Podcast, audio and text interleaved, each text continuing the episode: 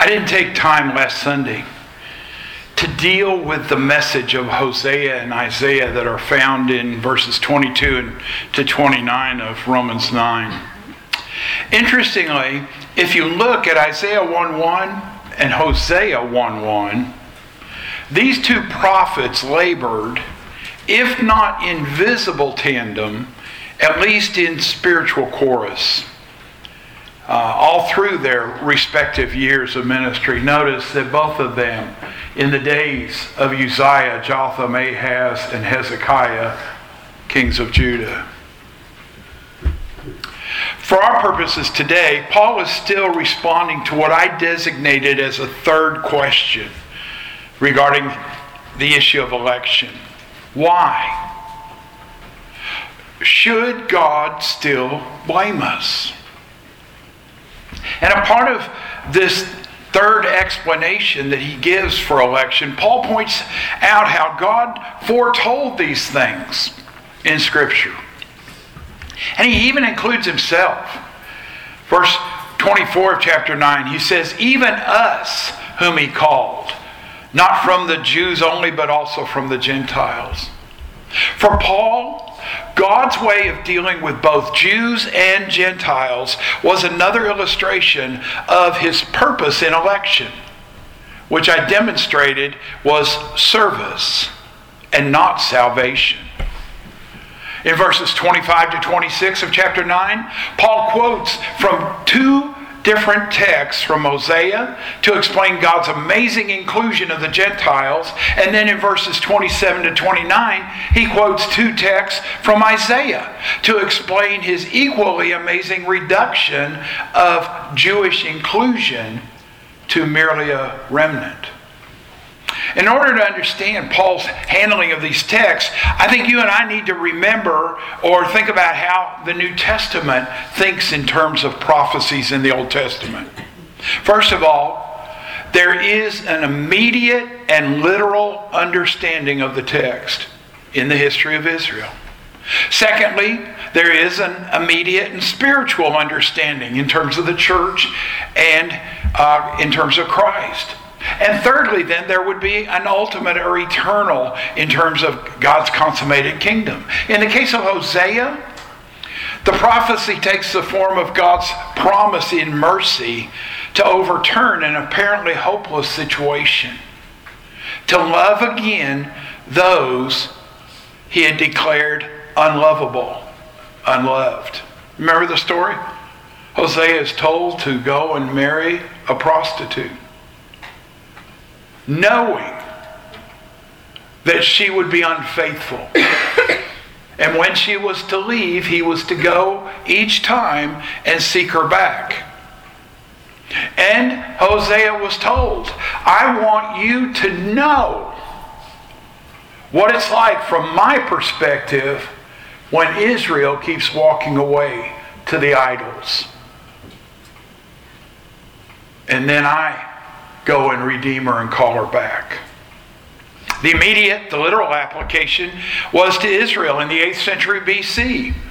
Uh, they had been repudiated and judged by God for their apostasy, for going and seeking idols. But he had promised a reconciliation and a reinstatement. Then Paul turns to Isaiah from the inclusion of the Gentiles to the exclusion of the Jews, apart from a remnant, that is. And the historical background for those two Isaiah texts is again one of national apostasy in the eighth century B C. Although it now relates to the southern kingdom of Judah. Hosea in the northern kingdom, Isaiah in the southern kingdom. And the significance of the text from Isaiah, Isaiah ten and Isaiah one, lies in the contrast that they contain within them, where one speaks of the majority, that the number of Israelites are going to be like the sand of the sea or the stars of the sky, God's promise to Abraham.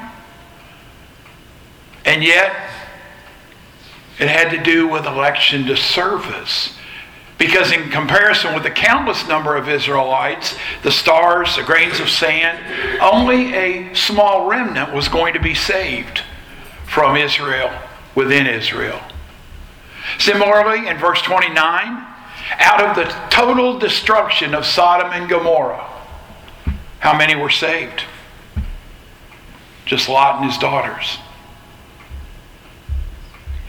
You see, by bringing the Hosea and the Isaiah text together, Paul provides Old, Old Testament warrant for his vision. That on the one hand, God has called us. He's called all of us. His desire is for all people to be saved. That's what Paul writes to Timothy. And we have been elected to fulfill a service. Each one of us. I don't know what your particular gifting is. Uh, one of the previous presidents down at Lincoln, and I don't think it was unique to him. I, I don't remember him ever saying it was unique. But Chuck McNeely used to talk about our own system of global positioning. G P S. And he talked about it in terms of our gifts, our passions, and our situation, our location.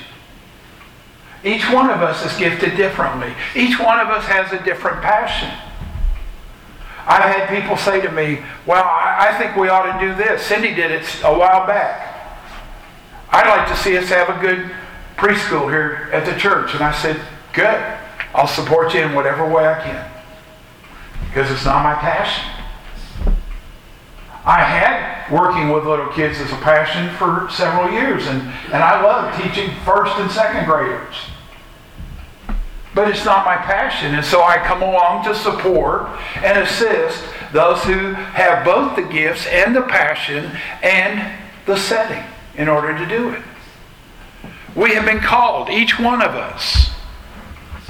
Uh, we're going to talk about some of that in the days to come. How we can start using our gifts to reach out to the community. For instance, uh, Rich has gotten involved in flipping cars, getting cars at the auction and fixing them up and everything.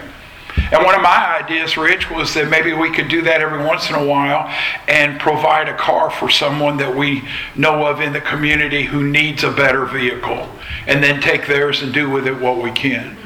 You know?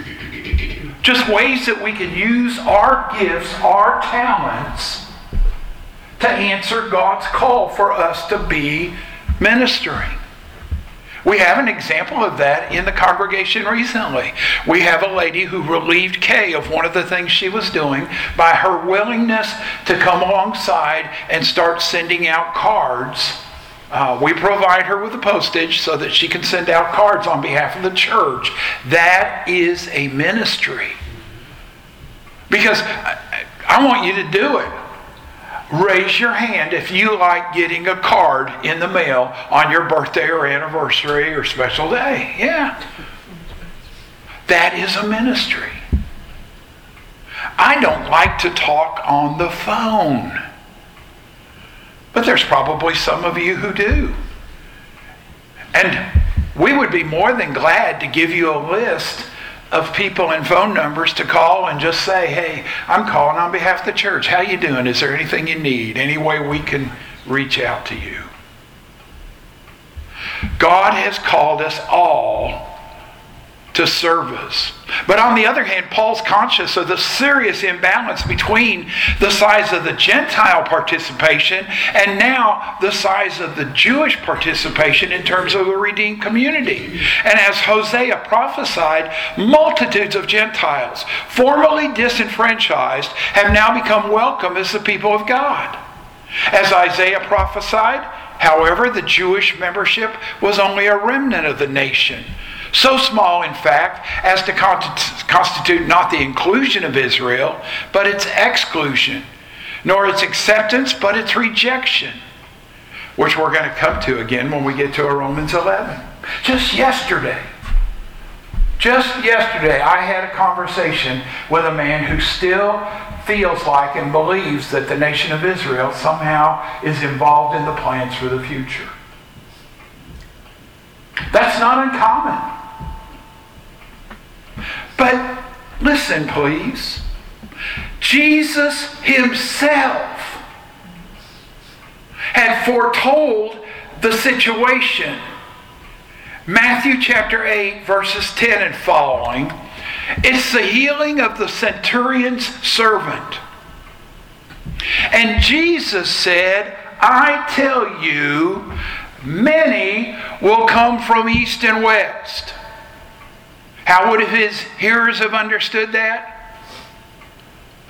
Non-ethnic Jews, Gentiles. That's who comes from east and west. Many will come from east and west and recline at table with Abraham, Isaac, and Jacob in the kingdom of heaven. While the sons, who would the sons be? Ethnic Israel, ethnic Jews. The sons of the kingdom will be thrown into the outer darkness. See, what Jesus is saying is election is about service, not about salvation. All of Israel had been called. They had been called to do certain things. And all of those were fulfilled and completed with the coming of Jesus Christ in terms of ele- Israel's election and calling. And that brings us to the fourth question today. What shall we say then? Which he asked in verse fourteen, but now basically, it's how do we wrap this all up? In light of the argument he has been developing, what conclusion would be legitimate for you and I to understand? In particular, focused with the unbelief of the majority of Israel and the minority status of believing Israel, how have these things come about? Once again, it's a question of why. I have people very close to me who are struggling with the issue of whether or not there is a possibility of universal salvation. That somehow, ultimately, before the end of all things, and they look really strongly at that verse that says, every knee will bow and every tongue will proclaim. But I don't read that in scriptures, do you? Jesus said, narrow and straight is the way that leads to eternal life. But what? Broad is the way that leads to destruction. Many will come and say, Jesus, didn't we do all these great things? And he'll say, depart from me, I never knew you. No. I have family members that I love dearly that from every indication in terms of the way they're living, their lack of interest in worshiping with the body of Christ, their failure to want to read God's Word on a regular basis, all kinds of factors. I don't think I'm going to be with them in heaven.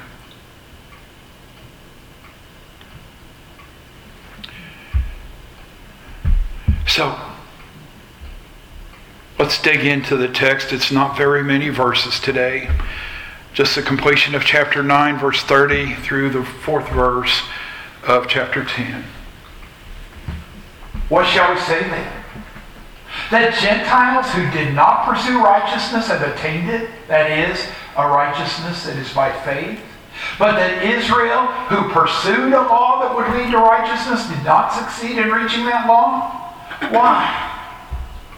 Because they did not pursue it by faith, but as it were, based on works. They have stumbled over the stumbling stone, as it is written, behold, I'm laying in Zion a stone of stumbling and a rock of offense. And whoever believes in him will not be put to shame. Brothers, my heart's desire and prayer to God for them is that they may be saved. For I bear them witness that they have a zeal for God, but not according to knowledge. For being ignorant of the righteousness of God and seeking to establish their own, they did not submit to God's righteousness.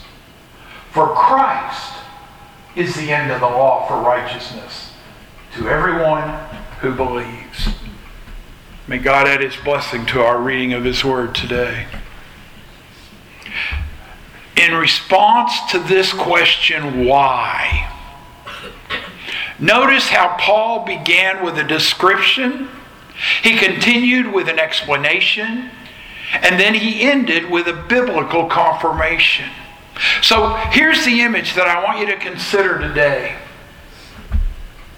Unless the two paths meet at some point beyond that which we see, which they don't because they're headed in opposite directions, only one way can be correct. I, I, I kind of like that little show uh, where all the dogs go to heaven. It's kind of cute. But listen to me. All roads don't lead to heaven. And as Paul begins to answer the question, the very first thing he does is give a description in verses thirty and thirty-one. And the description that he gives is kind of topsy-turvy. On the one hand, Gentiles, by the way, there is no definite article, article, not the Gentiles. But Gentiles who did not pursue righteousness have obtained it, a righteousness that is by faith. For Paul to describe pagans as not pursuing righteousness is a major understatement. Most are at least godless and self-centered, going their own way, lovers of themselves, of money, of pleasure, rather than lovers of God and of goodness. Nevertheless, Paul says they have been able to obtain what they did not pursue. How? Because when they heard the gospel of justification by faith, the Holy Spirit worked in them so powerfully that Paul says they laid hold of it. That's almost with violence. Katalambano is the Greek word. Grabbing a hold of by faith. But Israel, on the other hand, who pursued a law of righteousness, has not obtained it, he says in verse thirty-one. Israel's pursuit of righteousness was almost proverbial.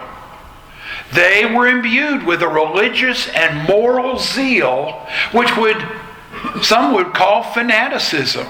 I mean, come on.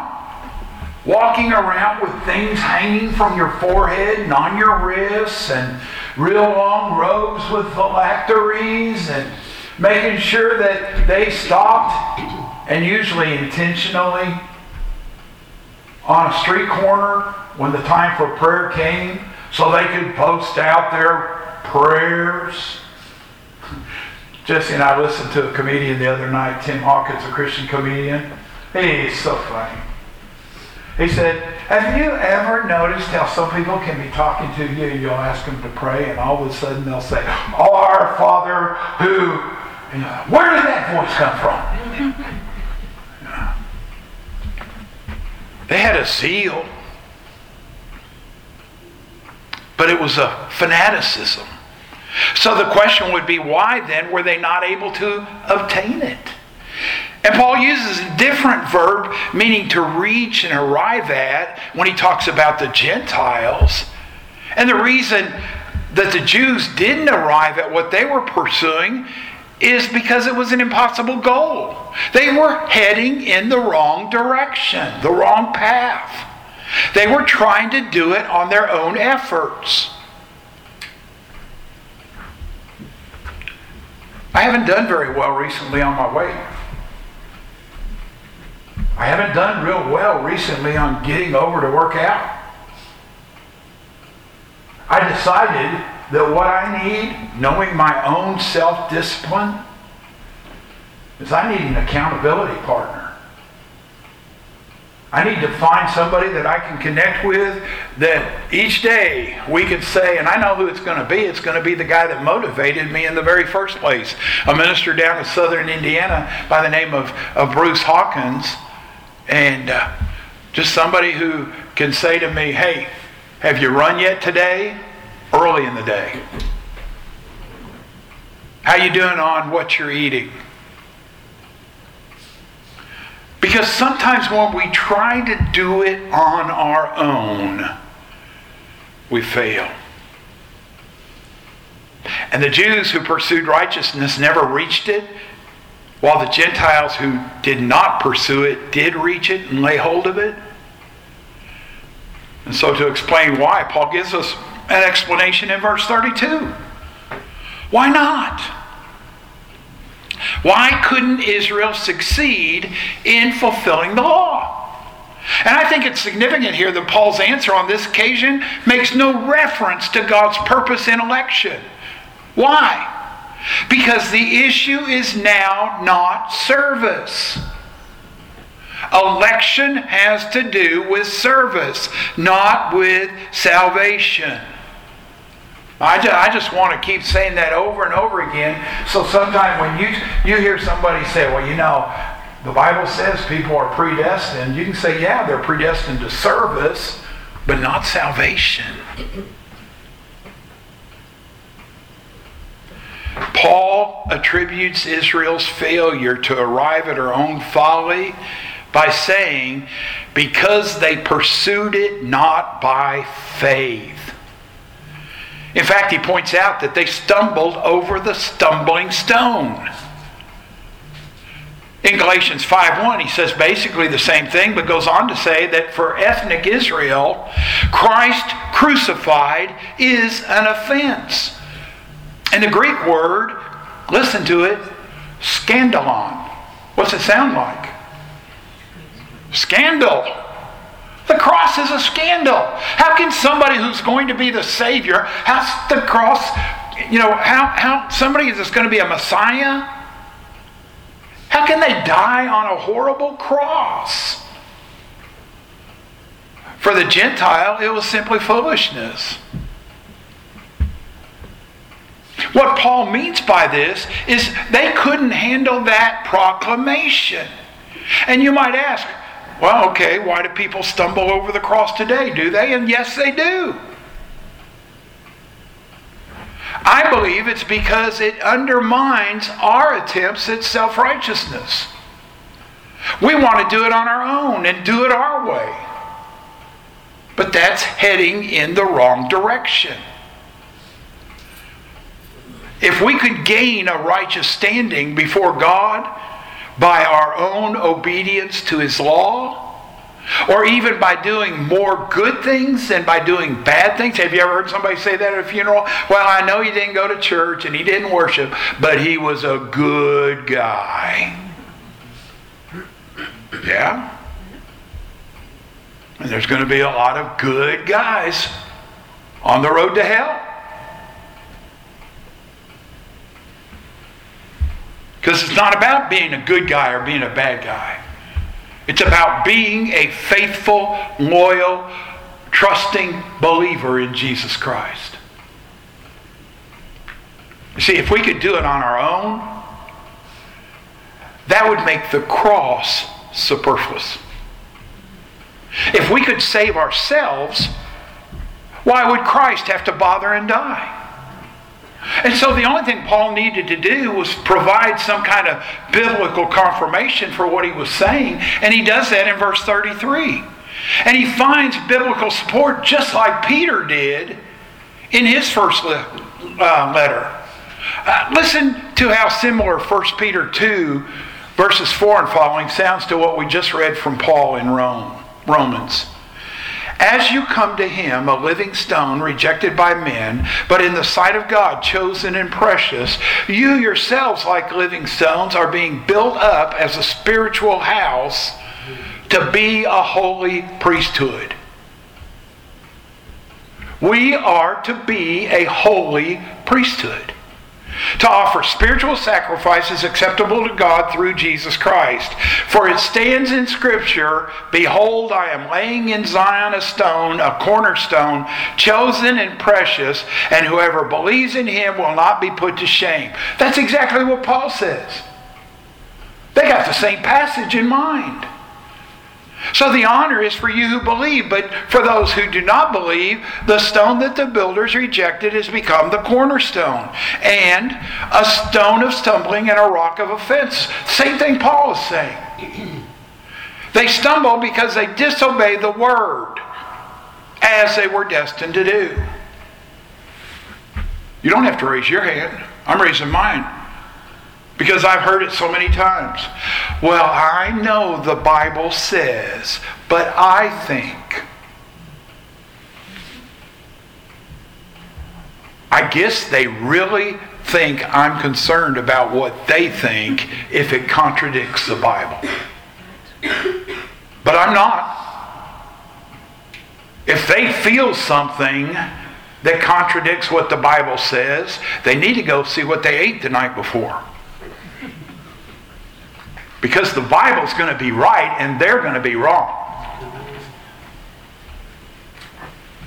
And Paul brings together the same two rock sayings from Isaiah that Peter used. But Paul goes further than Peter by conflating them. He takes the beginning and the end out of Isaiah twenty-eight and puts into the middle Isaiah eight. And basically he says the primary affirmation is that God himself has laid down a solid rock or stone, and we need to be believing in him. And that rock, of course, is Jesus Christ. Not the Torah, not the law. You remember the parable of the tenants, Mark twelve? In the story that Jesus told, after the landlord, the owner, the master, had sent several of his servants back, and the people beat them and murdered them, who, by the way, represent the prophets. The master sends his only son. And what do they do? They kill him. In Jesus' story. And then Jesus boldly applied to himself that prophecy of Psalm one eighteen. Have you not read this? The stone that the builders rejected has become the cornerstone. This was the Lord's doing, and it's marvelous in our eyes. And Mark concludes, and they were seeking to arrest him, but feared the people, because they perceived that he had told this against them. At least they got one thing right. So the point Paul is making is that everybody has to decide how to relate to this rock which God has laid down. And there's only two possibilities. And the correct response is by submitting to God's righteousness. It involves putting our trust in him, to take him as the foundation of our lives and build on him. Paul begins chapter ten just like he began chapter nine, with a very personal reference to his love and his longing for them, the Israelites. I hear a lot of people, you might too, I hear a lot of people talking about how sincere people who are not living in trust, loyalty, and faithfulness to God, but how sincere they are. Paul has no doubt about the religious sincerity of his ancestors, the ethnic Jews. He can testify about them from his own experience that they were zealous for God. And he knows what he's talking about because he himself in his pre-conversion life was extremely religious in his religion, as seen in his persecution of the church. Indeed, he was just as zealous for God as any of his contemporaries, and in Acts twenty-nine, he even described his own zeal as a form of obsession. So he's obliged to say that the Israelites of his ethnic Jewish friends, their zeal is not based on knowledge. And yes, Scripture says it is not good to have zeal without knowledge.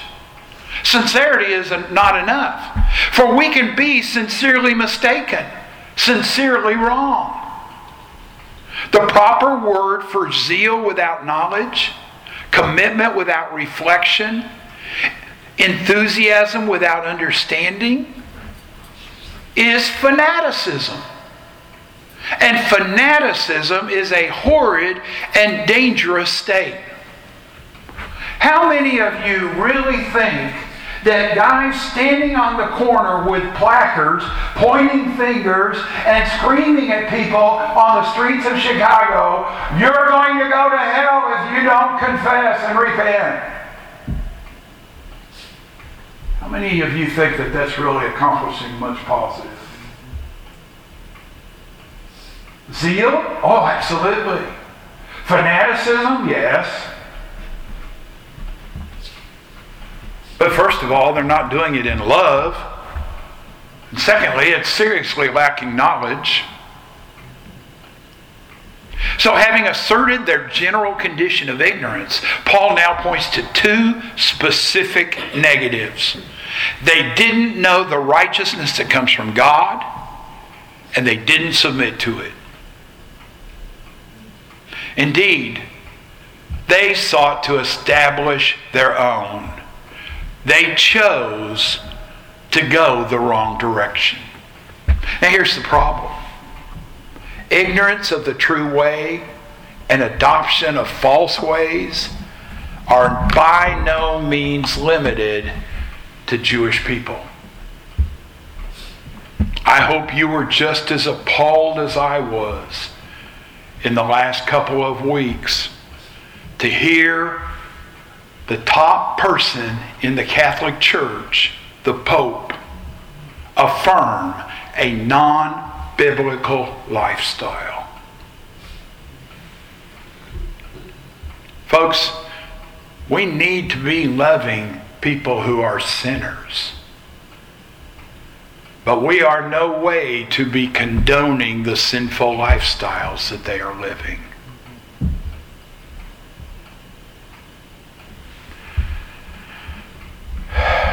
And those wrong ways, false ways, are widespread among people of all faiths, including many professing Christians today. The Bible says that we know that God is righteous and we are not. Romans three ten, we already looked at it. There's no one righteous, not even one. And when we understand that we're not righteous and God is, we start looking around for a righteousness that somehow might fit what we want to do. But again, there's only two possible options before us. And the first is to attempt to build or establish our own righteousness by our own good works and our own religious observances, which is doomed to failure. And the other is to submit to God's righteousness by receiving it from Him as a free gift through faithfulness. That is, through our trust, our loyalty, and our faith in Jesus Christ. The fundamental error of those who are seeking to establish their own righteousness is that they have not understood the last verse of our text for today, verse four.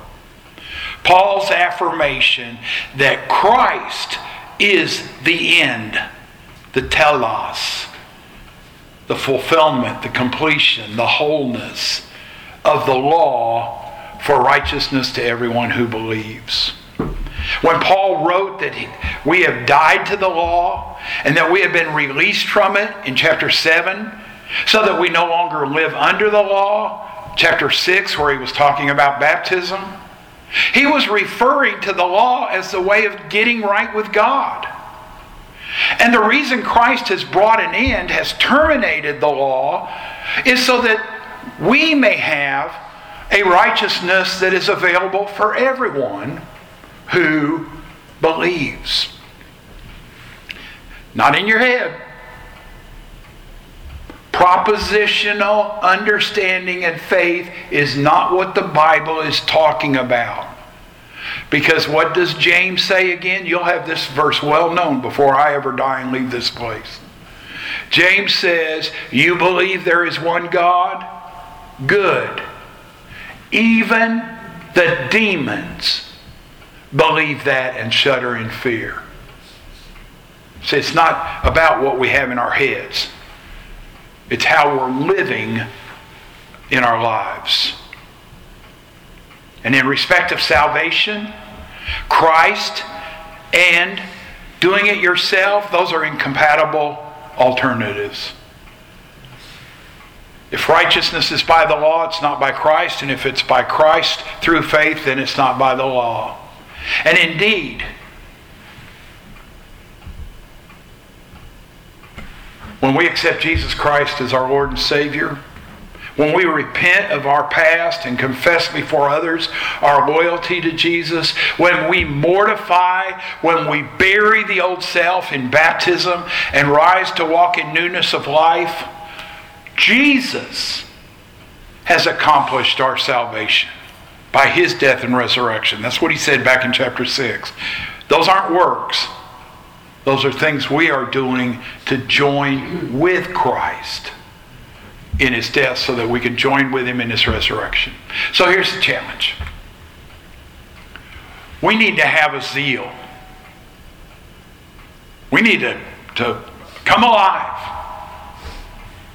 Have y'all heard what's going on in the news? What's going on down in down in Kentucky? Asbury Theological Seminary, a Methodist seminary, started a worship service three days ago now, and most of the people haven't left. And someone you know and his family and kids have been there and have been sharing about it. Evan and his wife and kids. The worship service came to the concluding hour and nobody left. They stayed and they kept singing and they went on all night and through the night and through the next day. And the last I heard, they're still there.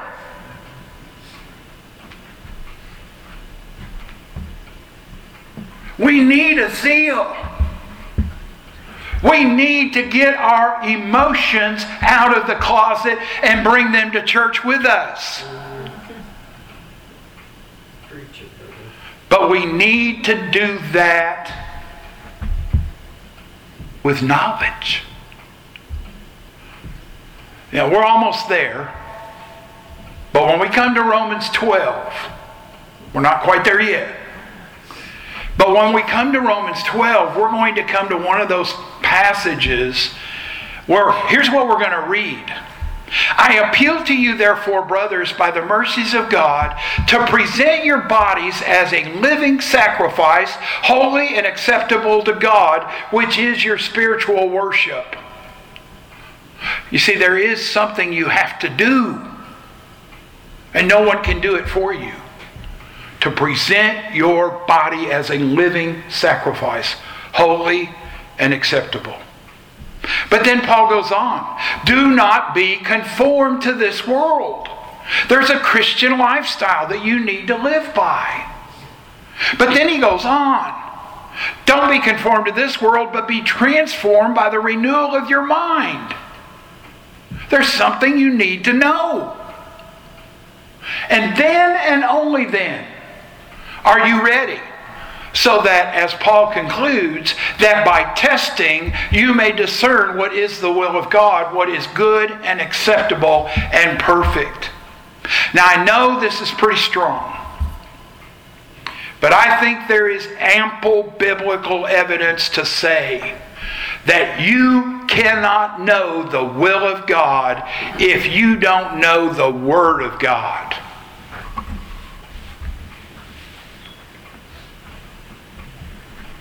So we need to be students of His Word. Let's pray. Father God, we come before you today.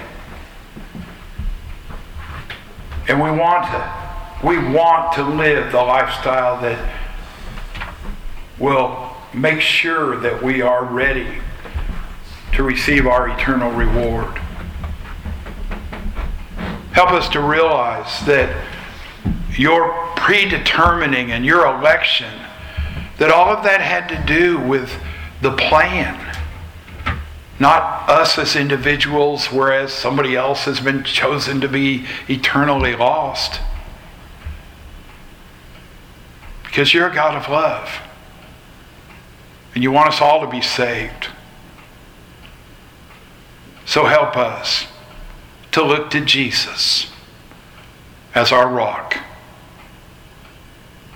We pray this in Jesus' name. Amen. We're going to sing a hymn of commitment, two verses of the song, Jesus is all the world to me. I, I, I've been told one time, don't tell people not to sing it if they don't mean it. And, okay, I won't. But don't be a hypocrite. Let's sing.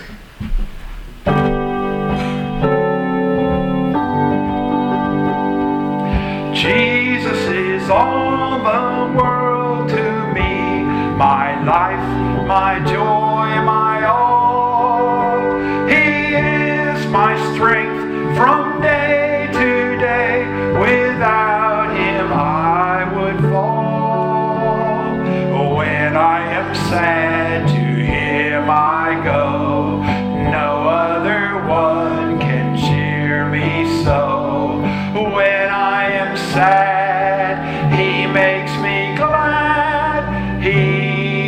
my friend, Jesus is all the world to me, and true to him I'll be. Oh, how could I this friend deny when he's so true to me? Following him, I know I'm right. He watches over me day and night, loving him by day and night. He's my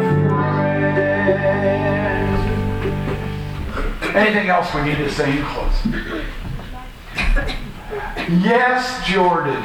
Uh, we had a really uh, big prayer praise. Our friend Roger Lafoon of Goodland that we had on the prayer list that um, had terminal cancer, basically. His last scan showed that his cancer has shrunk significantly. It's very small, and uh, it's really improved his mood, which is what we were most concerned about. He was really becoming down, and the chemo is working, and prayers are working. That uh, we're really happy with that. Amen. Roger Lafoon. Um, cancer has shrunk. Chemo's working. Mood is elevated. All right. Praise the Lord. Anything else before we leave? Let's all stand together. We'll have closing prayer, and then we'll sing our verse and chorus of the month, Jesus Loves Me. Father God, thanks for allowing us this opportunity to join together as the church.